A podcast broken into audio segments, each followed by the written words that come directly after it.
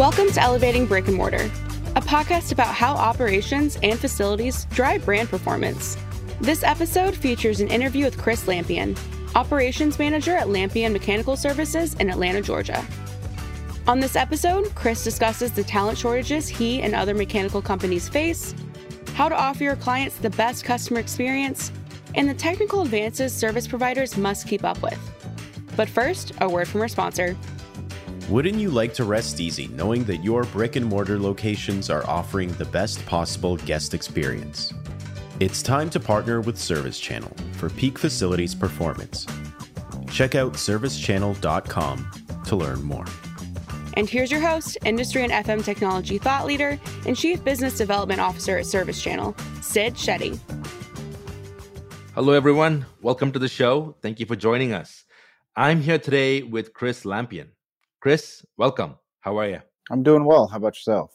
Doing well, thank you. So, Chris, let's dive right in. Tell us about your company, your role, and what you're responsible for. Well, we're Lampien Mechanical Services. We do uh, commercial refrigeration and HVAC. My dad started the company about 15 years ago, and about six or seven years ago, I took over the reins running the operation. Tell us about your journey. How did you end up in the business? Well, my dad's been in this industry for over 30 years. And when he decided to start his own company, I always took a liking to being around what he was doing. And growing up around the industry in general, I had a, a good idea of everything. And then I was in college and he came to me. I had about two years left. And he, he came to me and uh, said that if I wanted to learn the trade and the business side, that he'd give me that opportunity. So when I finished school, I had already been working for the company in many different capacities, but I really dove headfirst when I finished college and started working for the company and learning the trade started from the bottom with the technical side and also learning the, the business side with it. Gotcha. Nice. We'll talk a little bit more about this later, but what makes a good team within a service provider? What do you look for in employees and what does the camaraderie look like within your company? So I, I would say that, especially with us, what makes our, our team good is everybody cares about what they're doing. They're very competitive and they don't want to do a bad job for the customer. And they we don't like seeing recalls come across our emails. And we want the customer to know that we care and that we're taking care of them. So that's every one of our guys has that mindset. So I think that helps us all work together to make sure that the customer is taken care of. The other thing with camaraderie is we all communicate quite a bit together. We just keep a open line of communication between myself and all the technicians together and and our office. That's the big biggest thing with keeping our camaraderie in a good place.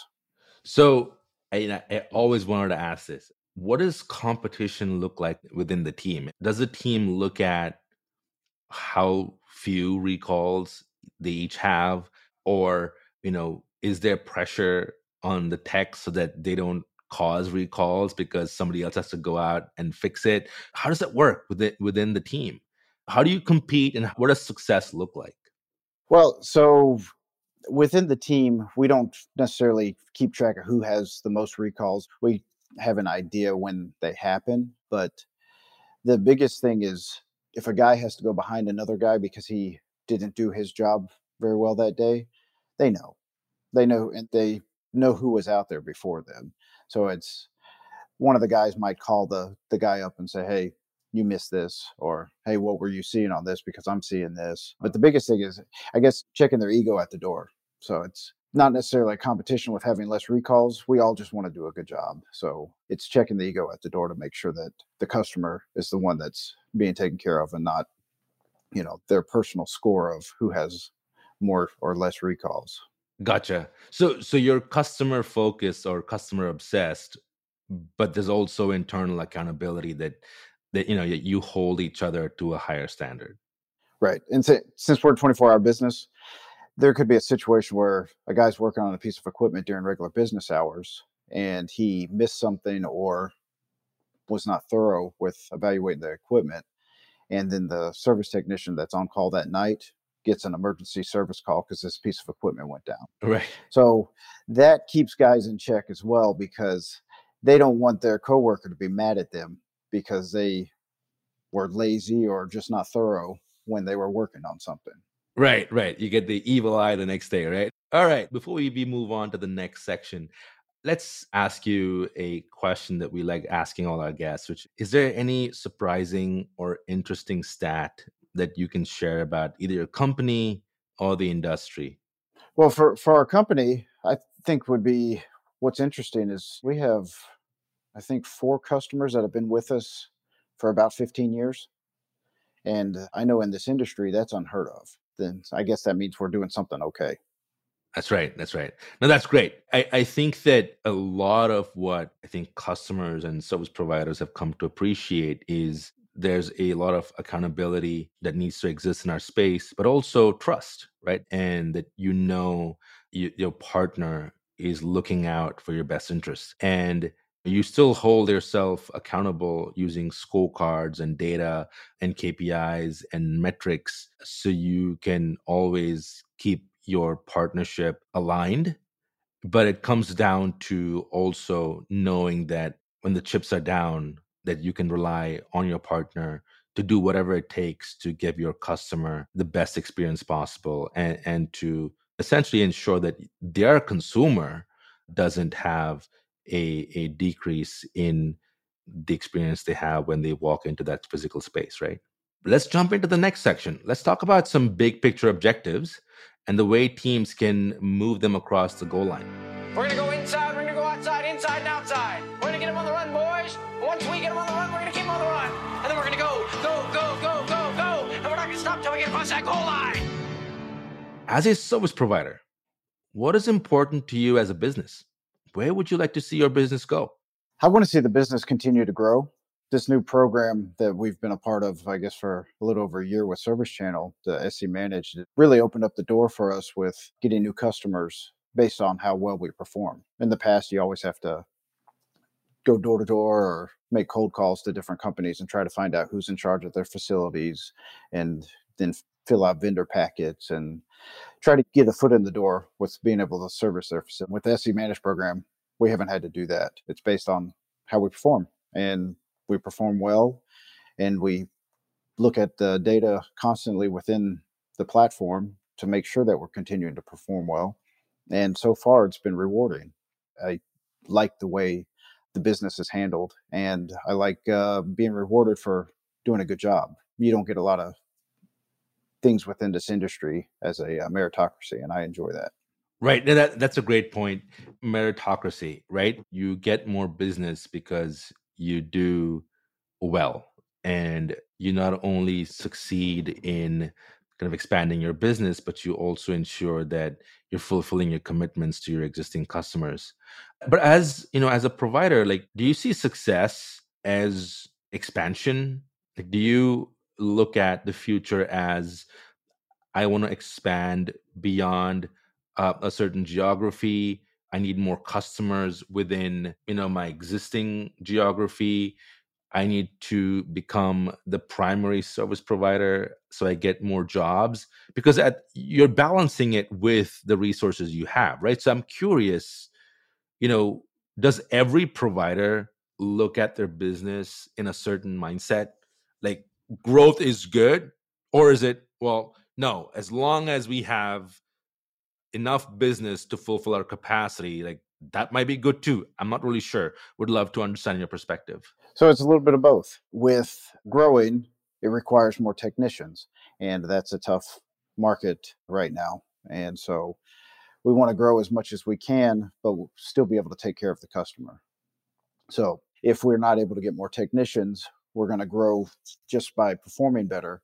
And we can keep track of that with the platform. So we become more efficient. We're able to bill faster, get paid faster, cut time down on jobs where we can take care of more jobs with the same amount of technicians. It's essentially increasing our revenue without expanding the customer base. So when you look at your customers and how you want to deliver the kind of customer experience that is aligned with your brand, what are your goals? Like how, how do you measure that? How do you measure success? Say we we measure our success by continuing to be able to take care of the customer because as we get busier, our workflow is predominantly controlled by the weather. So the hotter it is outside, the busier we are. So when we start getting a large amount of work orders piling up, I know that we're going to start teeter tottering on success with being able to take care of it and, and get it fixed. That's a it's a tough balance when when you're slammed when things are busy. But we measure success be it by being able to get it taken care of and kind of the amount of work orders we have completed and then what we're getting billed out every week. By the end of the week, we kind of know where we're sitting with our success for the week or for the month. We kind of base it off of that. And then our metrics within different platforms that allow us to see our first time completion, our check in, that sort of thing. I look at that every day. I relay that to my technicians when there's a need for improvement or just letting them know that we're doing pretty good. So keep it up. I'd love to understand how you manage through that like how do you manage through the unpredictability because all you can say is well okay it's going to be summer now we know for sure we're going to be slammed but you don't know when where and by how much maybe you have some ways of gauging that using historical data and experience and so on when you look at certain objective pieces of the of your operations that you can control. Like like you just mentioned like you can use scorecards you can use certain metrics to make sure that you're at least doing the basics to ensure that you are in line with your own expectations but also with the expectations of your customer. But i'd love to understand like how do you go about managing with your staff the unpredictable nature of what you do? So organized chaos if i'm not talking with my guys we have service calls waiting i should be contacting them and saying hey what's your status? How are we doing? Do I need to try to get somebody else to this job? And then when we're really backed up, I get out there and start catching calls myself. That's kind of what helps manage the chaos is and keeping us successful is communicating with everybody and then me stepping in when I need to, and then fi- figuring out the, what's the smartest route to get stuff taken care of. And I have guys that live in different parts of the metro Atlanta area. So we're kind of strategically placed with where all of our customers are. But sometimes it doesn't work out with being able to send that person that's closer to the job because they're not available. It's an organized chaos. And the only way we do get through it is with communication. Curious, like I'm sure there's a whole bunch of investments that you have to do to kind of stay competitive and fulfill your commitments to your customers and really excel, right? Mm-hmm. And can you share some of what those important investments are that you've made across the company recently? We went paperless about three years ago. And so no more paper invoices, the photocopies, that thing. We don't do that anymore. And we have an app that handles all of our work orders. It's facilities management, service management app. It does our parts, billing, regular work orders, uh, all of it. It keeps track of that. We went from taking probably 17 days to invoice to averaging about nine days to invoice. So, okay, faster you get billing out, the faster you get paid. What do you think has been one of the greatest challenges that you see has prevented you from realizing your full potential as a company or getting you to your goals? And and, and how do you envision kind of getting past that? I would say employees, finding new technicians. Most of my staff is between 50 and 60 years old. And there's not a lot of young people coming into the skilled trades. So that's my my biggest challenge with business and achieving a higher potential is making sure i'm ready for the future. Which is it's actually a great segue into our next segment right? Where we talk about how you do it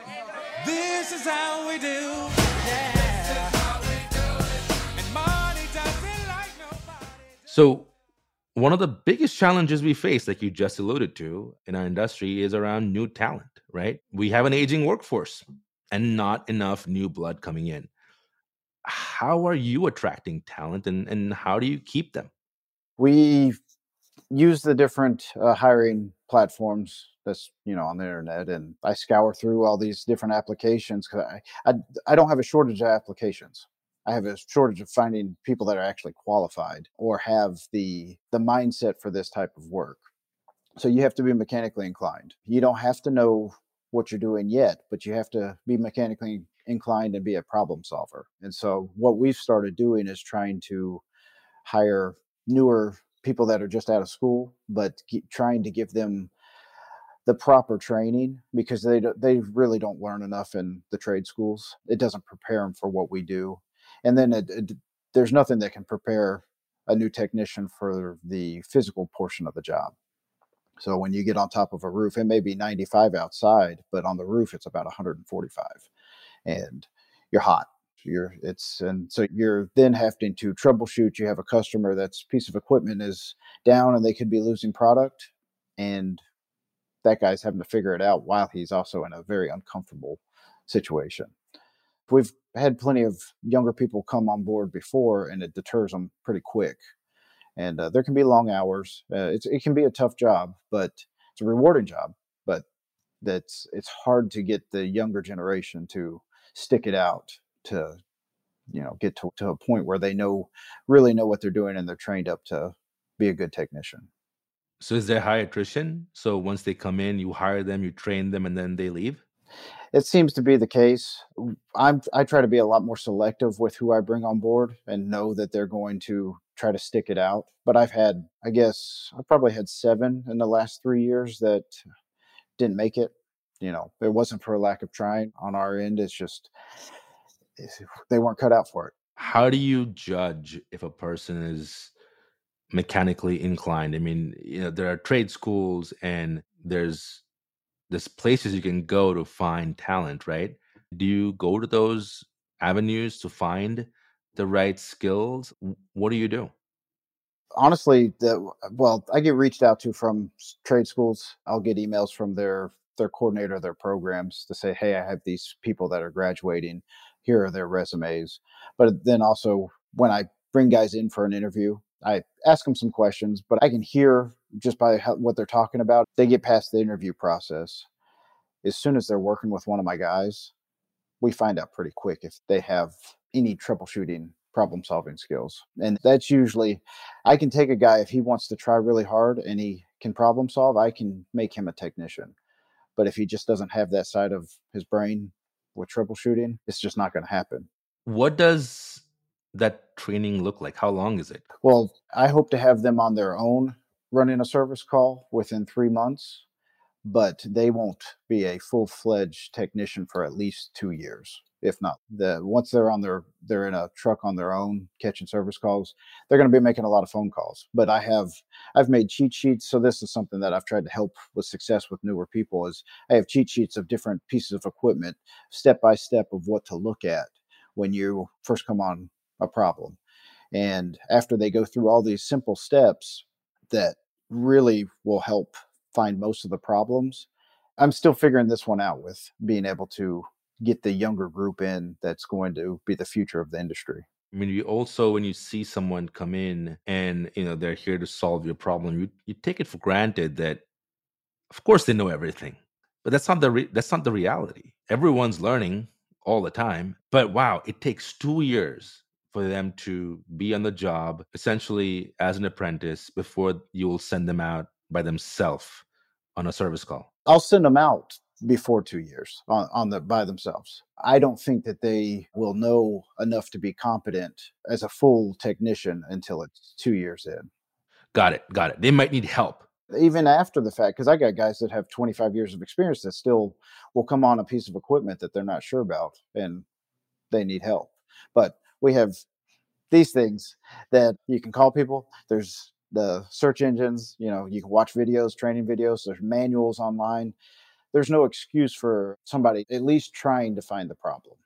Right. It's never been easier to find information, right? I mean, you, you have your phone in your hand, you have all the tools available if you go looking for it. You can find enough information. And I think as an industry, the more we do to enable the users to access information and be empowered, the better we are for it, right? Whether it's the store manager or the technician on the roof, I think technology has a huge role to play in empowerment. All right. What would you say to our audience, Chris, that that is a customer, a retailer, or a restaurant, and they have service provider partners? What would you say they should do to nurture great partnerships with their service providers? And how do you build the right partnerships? How do you hold each other accountable? How do you do it right? any relationship people if, if they don't talk about or ask questions with what they're curious about they start creating things in their head and they and it makes a problem bigger than it should be so when you ask when i get a phone call from my customer hey did your guy do this or could you help me figure out what's why this quote is this why this costs so much money that sort of thing makes a huge difference and then they know that they can call you and just ask and solve the issue instead of having something where they get upset with. And then the customer should i feel like should be reasonable with their expectations when something goes down it's emergency. Typically we have a four hour time frame to get to the job. Well when it's in the middle of the night they have to realize that the guy that they're calling worked all day regular 8 to 12 hour workday and then they got woke up to come service their piece of equipment i feel like the customer should be aware that you know, we're doing the best we can, but the, what we're doing is not easy. So, you know, have a little grace with us. And because we'll, we'll have times where we'll start getting hounded with, please provide an ETA. It's two o'clock in the morning. Just give us a second. We got to get woken up and get on the road, but we'll get there. We, we promise we will make it within our time frame. Just bear with us a second. It's it's early but having the customer having some grace and also with their communication hopefully they're getting a good service from their vendor so then they know they're being taken care of and they can trust and rely that they are going to do what they say they're so it's you know it's a two-way street with the vendor and customer relationship both sides have to you know play their part and so that helps the customer be a better customer and of course when they pay on time that's a good thing too right. Of course. It's a partnership. Yeah, it's, it's a partnership. Uh, rambling way of me saying that it's a partnership. Right. It, it, it has to be. I think. I think you summarize it well. If you both do your part, then both win, and ultimately, that's what we all want.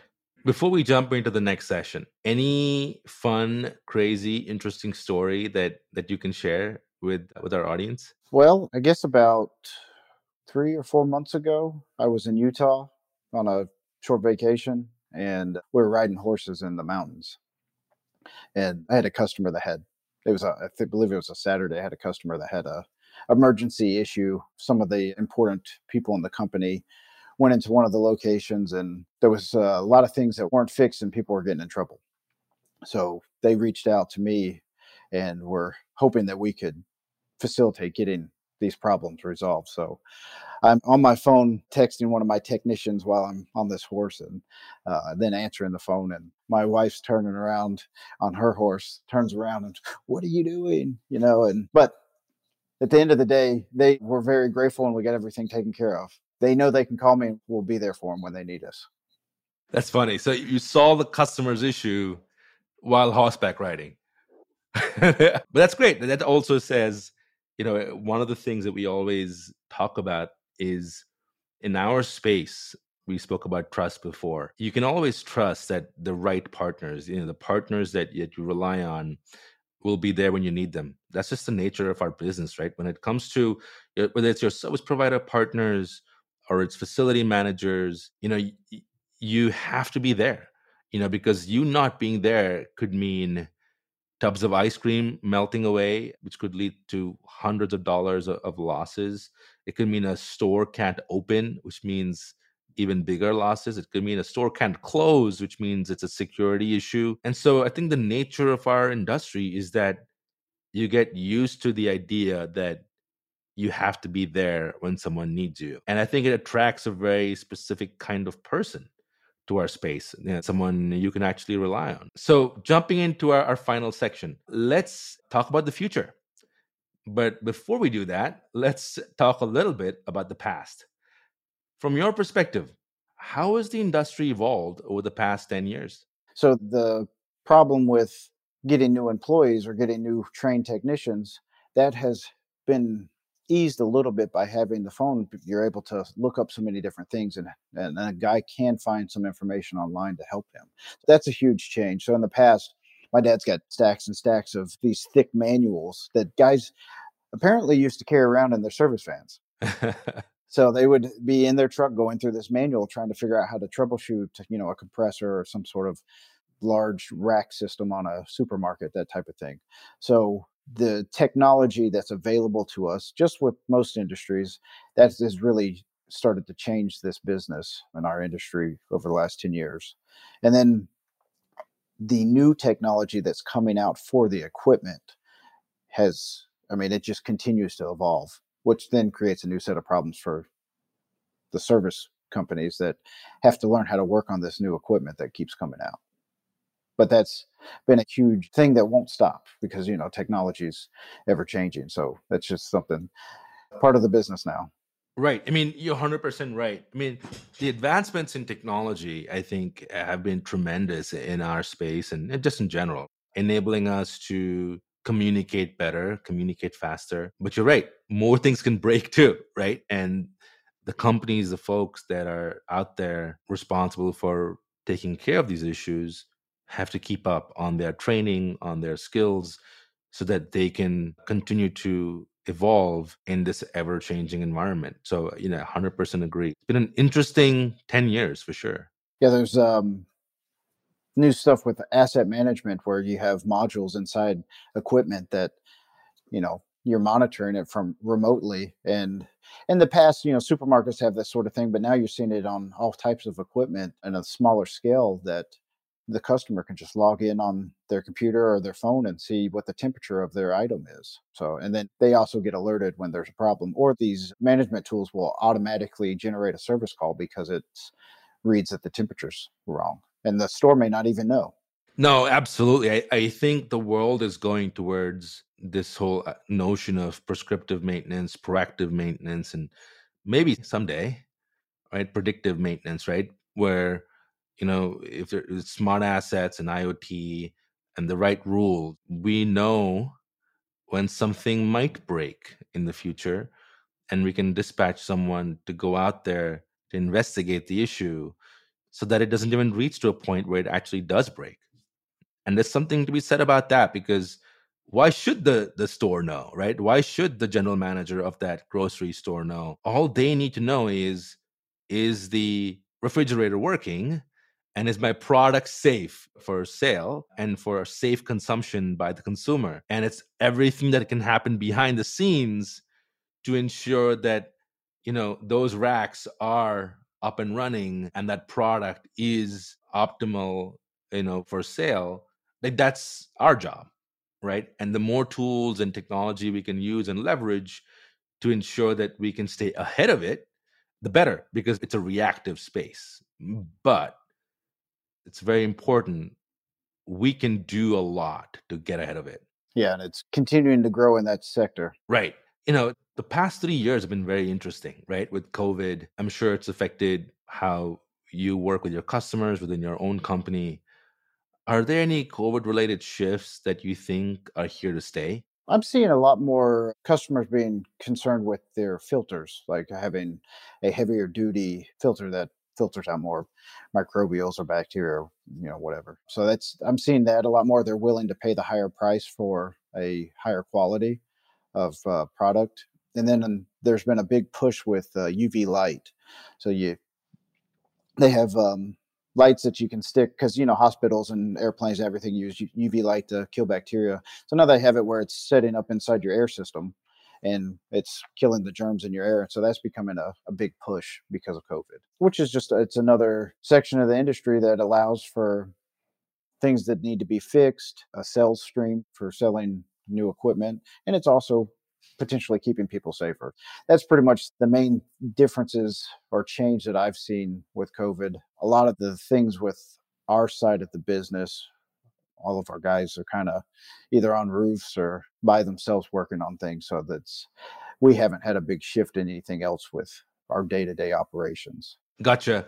I think that you're right. I think customers today are willing to spend more for quality, and the expectations of safety standards have definitely gone up, which I think is here to stay, which is a good thing. But I also think like customer expectations have gone up, right? There's a lot of competition and the past three years has also shed a light upon you know which businesses are, are here to stay you know which ones are competitive and which ones are going above and beyond for their consumers. So expectations have gone up too and and brands are having to step up. Would you agree? It seems that way, and I know there's some companies on in my industry that didn't make it through the through the time period, and that's where performing well within platforms and also communicating well with your customers became even more important. It should have always been important, but certain things happen in the world that makes things more important than than they used to be, and so now when your company is doing what it's supposed to, it's shining, and that's been that has been beneficial for us. That, that that's a fantastic point. You're right. Eh, the, the, competitive landscape, even in, in this service provider business, has been very, you know, dynamic. There's been a lot of changes. It's much more competitive, and the ones that do a great job for their customers and, and have, have objective data and subjective data to show it are the ones that should win and I think are winning. That's a very positive kind of thing to kind of look forward to, which is in any marketplace, you know, you want the providers to to win because then the customer wins, right? More competition is good. All right. What do you think about the shortage of talent that we have in our space? What does the future look like? How do we solve it, right? And what advice would you give to the young talent that's out there who isn't yet considering entering into the trades? What would you say to them? What kind of life can they expect? What's in store for them? Why should they join our space?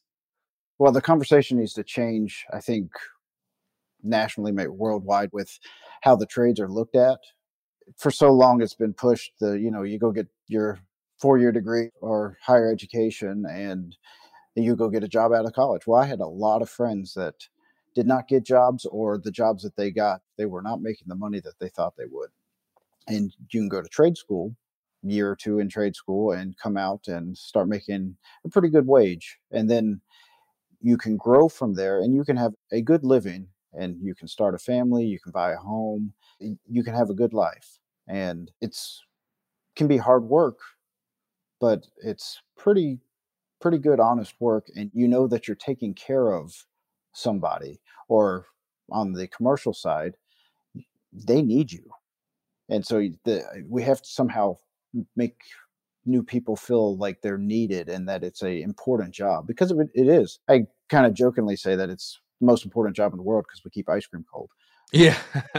but it's not just ice cream, you know, it's all food stuff. And then same with your air conditioning. People aren't comfortable in a location, they're not going to go there. And so the conversation has to shift with the trades for, for the younger people that it's important. And then you get a side benefit of you know how to fix things. So you probably will never call somebody to come work on stuff at your home because you are mechanically inclined and you troubleshoot things. And so you rather try to figure out it on your own. I find a lot of benefits to coming into this trade, and that's I'm still trying to figure out how to, you know, change that conversation for the younger generation. The more we can do to shed light upon the trades and and the fact that there'll always be demand, there'll always be a need for their skills and that there's actually a deficit in terms of skilled talent the better right because we need more new blood joining the space. There's a lot of jobs out there. You know, to your point, I think if folks are looking and thinking about what's next, I think everyone would agree that they should highly consider getting into the skilled trades business because it can be a great life, but I think it's also something which will always be around. Like you'll always need skilled technicians to come in and and solve these problems that businesses are going to face. You're going to only have assets evolve over time and someone's got to take care of them right? Right. It's kind of economy proof if the co- economy's down stuff still has to be fixed otherwise you know that we run into a lot of issues no food and that's that sort of thing so you're always going to be needed regardless of how everybody else is operating these industries, the skilled trades, have to be available. And so you're always going to have a job. And then if you perform well in your job, you become sought after, just like with any other job, and you can make a very good living. Right. And people will always need ice cream, right? Yeah. no, no matter how how good or bad the economy is, I think a little bit of ice cream can do a lot of good. you'd be when you're in those stores and you see the customers coming in to get the ice cream and you're you know you're sitting on the floor working on a piece of equipment they just automatically have smiles on people's faces it's it's the strangest thing That's right. That's right. By the way, I have to ask, what's your favorite flavor of ice cream? uh chocolate peanut butter Ah, nice.